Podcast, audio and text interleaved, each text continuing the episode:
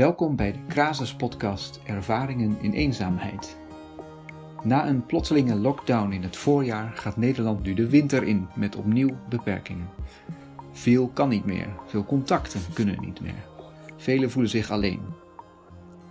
In deze podcast proberen we na te denken over wat het is om eenzaam te zijn, wat dat met ons doet en wat wij ermee kunnen doen. En we denken daarover na door terug te gaan in de tijd. We gaan na hoe het was om eenzaam te zijn in de klassieke oudheid.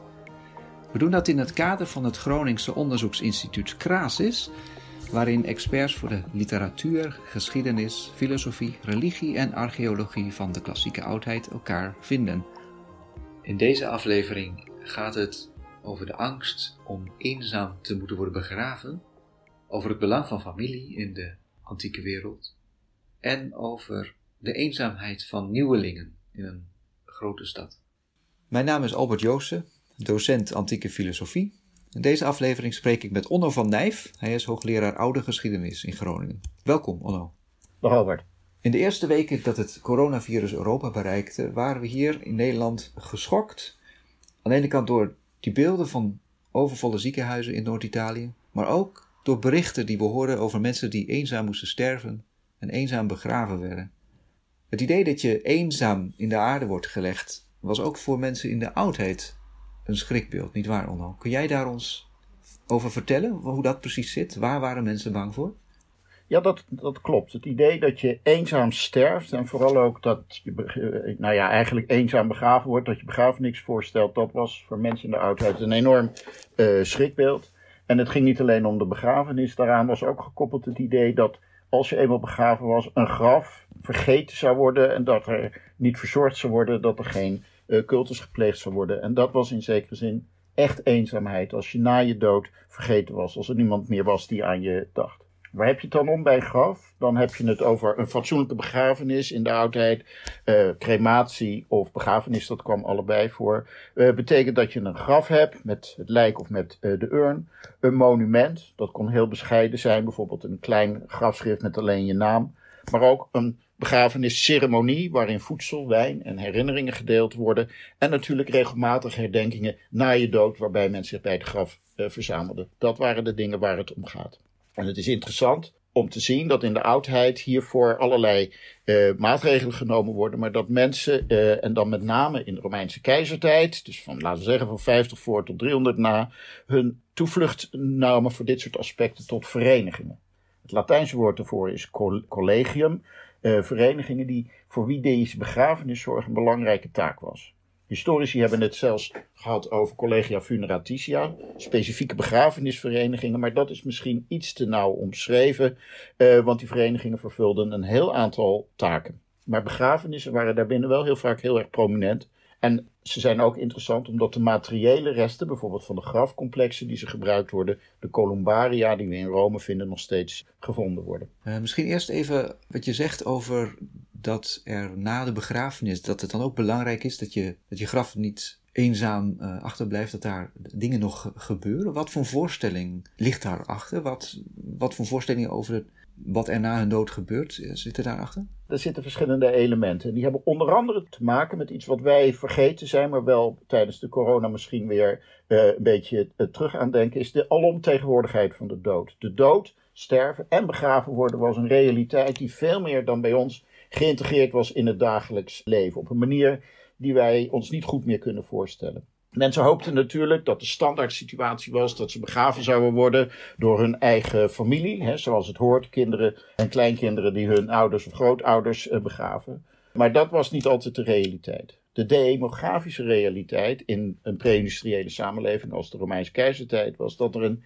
enorme kindersterfte was, maar ook dat daarna de dood ongenadig en op ieder moment kon toeslaan. Dus eigenlijk helemaal niet gek om te verwachten dat je familie opeens door een epidemie uh, zou verdwijnen. Iedereen kon dus in zekere zin op elk moment alleen overblijven. Maar het had ook te maken met het belang van die familie en met jouw identiteit. Want in de oudheid ontlenen mensen hun identiteit niet alleen aan wie ze zelf waren, maar eigenlijk ook, en misschien ook wel vooral, aan een veel grotere groep waartoe ze behoorden. Dat waren natuurlijk ook families, oikos in het Grieks, familia of gens in, in, in Rome. En het waren die groepen die een hele belangrijke rol speelden bij de begrafenissen en bij de herdenkingsceremonieën. Voorouders en nazaten werden daarmee verbonden in een soort ononderbroken lijn. Dat kan je denk ik het beste zien trouwens bij eh, Romeinse aristocraten die hun voorouderbustes in huis hadden en die ook meegenomen werden naar begrafenissen. Maar dat gevoel dat je verbonden bent met een grotere groep geldt voor iedereen, voor Romeinen en Grieken. En de zorg voor voorouders in het graf is voor iedereen, de levende en de doden, van uh, groot belang. Het gaf een sense of belonging, een gevoel van identiteit. En in de keizertijd krijg je de situatie dat er een grote groep was die echt niet meer op hun familie kon vertrouwen. Omdat ze geen familie in eh, vlakbij hadden, omdat het mobiele groepen betrof die door het hele Rijk heen reisden, maar ook mensen die geen familie in eigenlijke zin hadden, met name slaven en vrijgelatenen. En voor hen werden er naar andere manieren gezocht om aan dit soort begrafenisrituelen en herdenkingsrituelen te vinden. En dat perspectief van die mensen die niet per se aristocraten waren en, en hele bustes uh, hebben die we nog terugvinden. Hoe weten we van het perspectief van, van die mensen en, en van hun angsten voor alleen zijn na de begrafenis?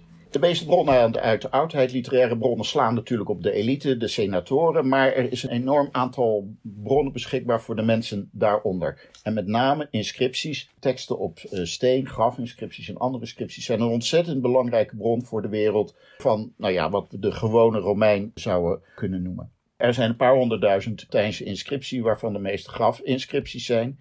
De meeste daarvan bieden eerlijk gezegd niet meer dan een naam als je alleen naar de tekst kijkt. Maar je weet wel dat die inscripties heel vaak zijn opgesteld in grotere grafcomplexen. Die columbaria, waar ik het al over gehad hadden. En die heel vaak in het bezit waren van of verzorgd werden door bijvoorbeeld verenigingen. En gelukkig hebben we binnen dat corpus van, eh, van inscripties ook nog een heel aantal teksten die ook wel aandacht geven voor het reilen en zeilen van zulke organisaties. Bijvoorbeeld inscripties die regelden wat er bij dat monument moest gebeuren. Of inscripties die aangaven dat een bepaalde vereniging opgeheven was. De belangrijkste daarvan en de meest interessante zijn teksten die we ja, bekend staan als verenigingsstatuten, de leges collegii, en die als het ware aangeven de belangrijke zaken waartoe een vereniging zich verplichten. Daar hebben we er een paar van over en het is heel interessant om te zien wat voor dingen dat soort verenigingen regelen. En dat zijn dan ook de statuten van specifiek zulke verenigingen die zich bezighouden met begrafenissen. Ja, of in ieder geval teksten die zij op steen wilden schrijven, waar, uh, waarin zij daaraan uh, uitdrukking gaven aan wat hun, uh, ja, wat hun bewoog. We hebben daar hele mooie voorbeelden van. Een heel interessante tekst die, die, die, heel beroemd is in dit debat is een tekst uit Lanuvium, een stadje ten zuiden van, Rome. En dat gaat over het reglement van de vereerders van Diana, de godin Artemis, en Antinous, de voormalige eh, vriendje van keizer Hadrianus, die na zijn dood eh, begraven is. Het is dus een religieuze vereniging uit de tweede, tweede eeuw. Dat, de tekst dateert uit ongeveer 130 van onze jaartelling. Het is een hele mooie tekst, mooi opgeschreven op een grote marmeren plaat, nu in een museum in Rome. En het begint met een hele hoop formules, dat voor wie, wie ze waren en welk jaar ze was. Dan wordt er gesproken over een contributie die de verenigingsleden moeten betalen voor het brengen van offers, voor maandelijkse bijeenkomsten en voor begrafenissen. En dan is er een heel uitgespreid reglement voor nieuwe leden. Dat begint eigenlijk heel mooi.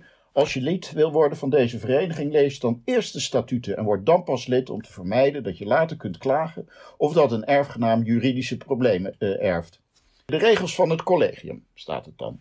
Er is unaniem besloten dat wie lid wil worden een bedrag moet betalen, in dit geval van 100 sestertien en een amfoor goede wijn moet bijdragen, en daarna een maandelijkse contributie. Er is verder besloten dat leden die zes maanden geen contributie hebben betaald, niet op kosten van de vereniging begraven mogen worden, ook al staat dat in hun testament. Er is verder besloten dat bij overlijden van een betalend lid 300 sestertien worden uitbetaald uit de kas. Een, deel, eh, bedrag van 60, 50 eh, sestertien wordt daarvan afgetrokken voor de kosten van de begrafenis of de crematie zelf. Die zal worden uitbetaald bij de crematie onder de aanwezigen. Een rouwstoet zal te voet plaatsvinden. En als een lid overlijdt verder dan 20 mijl uit de stad en als de vereniging op tijd wordt verwittigd, dan wordt er een delegatie van drie man uitgestuurd om de begrafenis te regelen. Ze krijgen begrafeniskosten dan mee en reisgeld van 20 sestertien, eh, maar ze moeten wel rekeningen overleggen om fraude te voorkomen. En dan gaan er eigenlijk naadloos een heel aantal categorieën over de banketten en de feesten. Hoe dat georganiseerd moet worden, wat er gedronken moet worden, wie wat moet mee moet nemen. Dus je hebt aan de ene kant heb je uh, heel nadrukkelijk die, uh, die grafzorg, maar aan de andere kant zit er ook wel een vorm van sociabiliteit in. Het klinkt alsof het vooraf goed is vastgelegd wat er allemaal wel en niet uh, moet gebeuren. Klinkt ook alsof je wel goed je geld mee moet nemen voor je maandelijkse contributies. Is dat een teken dat dit voor rijke mensen was? Ja, begrafenissen laten natuurlijk altijd zien dat jij in staat bent om een begrafenis te betalen en anderen niet. Dat betekent dat de allerarmsten van de maatschappij, en we weten nooit hoeveel dat er precies zijn, hiervan uitgesloten waren. Maar het ging ook niet aan, laten we zeggen, over senatoren en de superrijken. Dit ging om een groep in het midden die in ieder geval dit lidmaatschap kon betalen. En dit was een vrij chique vereniging. Je had ook varianten die misschien wat minder, minder duur waren. Maar laten we zeggen, die golden voor de middengroepen vrije, maar ook slaven die op een gegeven moment als handelaars en eh, dat soort uh, een, een handwerkslieden actief waren. Die groep was degene die hierdoor bediend werd. Is dat te vergelijken met een begrafenisonderneming vandaag, zoiets? Of een, een verzekering? Zeker op zich wel, functioneel natuurlijk wel. Misschien niet helemaal met een commerciële begrafenisonderneming, maar wel met de coöperatieve begrafeniskassen die we in Nederland bijvoorbeeld in de 19e en de 20e eeuw hadden. Maar het punt is wel dat dit soort verenigingen eigenlijk breder waren. Ze gingen, het ging om cultus en het ging om gezelligheid. Ze hadden veel meer dan alleen een economische of een praktische dienst. Ze boden, denk ik, die mensen ook een plaats in de wereld van de stad voor en na hun dood. Het was een vorm van sociabiliteit. En zeker in een stad als Rome, die op dat moment meer dan een miljoen inwoners had, kon dat van groot belang zijn om de anonimiteit van de stad te ontvluchten. Dus dan zijn dit verenigingen die enerzijds een bepaald soort eenzaamheid na je dood, na je begrafenis bestrijden, maar anderzijds ook heel hier en nu gericht uh, sociale eenzaamheid uh, bedoelen te bestrijden. Ja, dat klopt. Ik denk dat het een uh, voor en na de dood was. Je moet bedenken dat het hier heel vaak gaat om mensen die op een een of andere manier ontworteld waren. Het kon heel vaak gaan over mobiele groepen, kooplieden, handelaars die dus geen vaste verblijfplaats hadden, of althans uh, tijdelijk. Soldaten hoorden daar ook bij. En voor hen was het heel realistisch dat men buiten de stad zou, uh, zou sterven. Dat is één categorie. Maar het ging ook, en dat gold ook bijvoorbeeld voor die mensen uit Lanuvium, heel vaak om verenigingen waar ook slaven en voormalige slaven vrijgelatenen in zitten. Dat konden slaven zijn van rijke families. Maar bedenk wel dat een slaaf, of iemand die als slaaf was geboren, er eigenlijk geen familie was. Er was geen bredere context waar ze van nature in behoren. Een situatie die men wel heeft omschreven als social death. Een slaaf had in beginsel geen afstamming en geen familie. En voor die mensen in het bijzonder waren die collegia een soort alternatieve structuur. En daarnaast had je natuurlijk ook andere mensen die weliswaar een familie hadden, maar relatief lage status en die verenigingen konden gebruiken om zichzelf dan toch een plaats te bieden in een breder sociaal verband. Dus het is een heel brede groep die daar uh, gebruik van kon maken. En terugkomend op die verhalen over het eenzame sterven in het voorjaar van 2020, is dat dan vergelijkbaar met wat we in de Romeinse wereld zien? Of zou, als je een Romein in de tijdmachine zet, zou die Romein, als die in de pandemie uh, van ons terechtkomt, de consternatie eigenlijk niet zo goed kunnen begrijpen? Nou, ik denk dat een Romein, of die nou stoïsch of epicurees was ingesteld, best wel zou begrijpen dat mensen zich zorgen maakten over de manier waarop je eh, begra begraven wordt.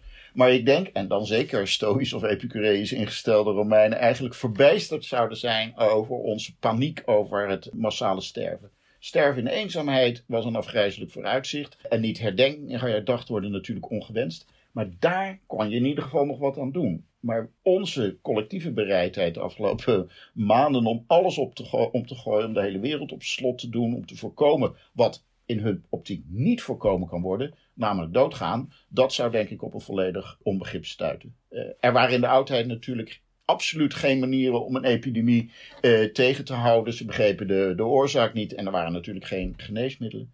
Dus het antwoord wat Romeinen zouden zoeken was eerder hoe je om kon gaan als individu, als mens, met iets wat gegeven was, waar je verder toch niets aan kon doen. Bijvoorbeeld door het opstellen van een scenario over datgene wat bij een begrafenis of bij doodgaan eigenlijk van belang is. Het afscheid nemen, ervoor zorgen dat herinnering aan jou in de voor jou belangrijke sociale context zou blijven bestaan, is iets wat men wel uh, onder controle wilde hebben. Hartelijk dank, Onno, voor deze inzichten uit de oudheid.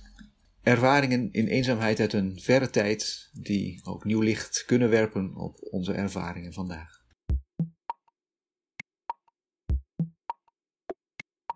Voor meer afleveringen van Ervaringen in eenzaamheid en voor achtergrondinformatie ga naar rug.nl/slash met een C.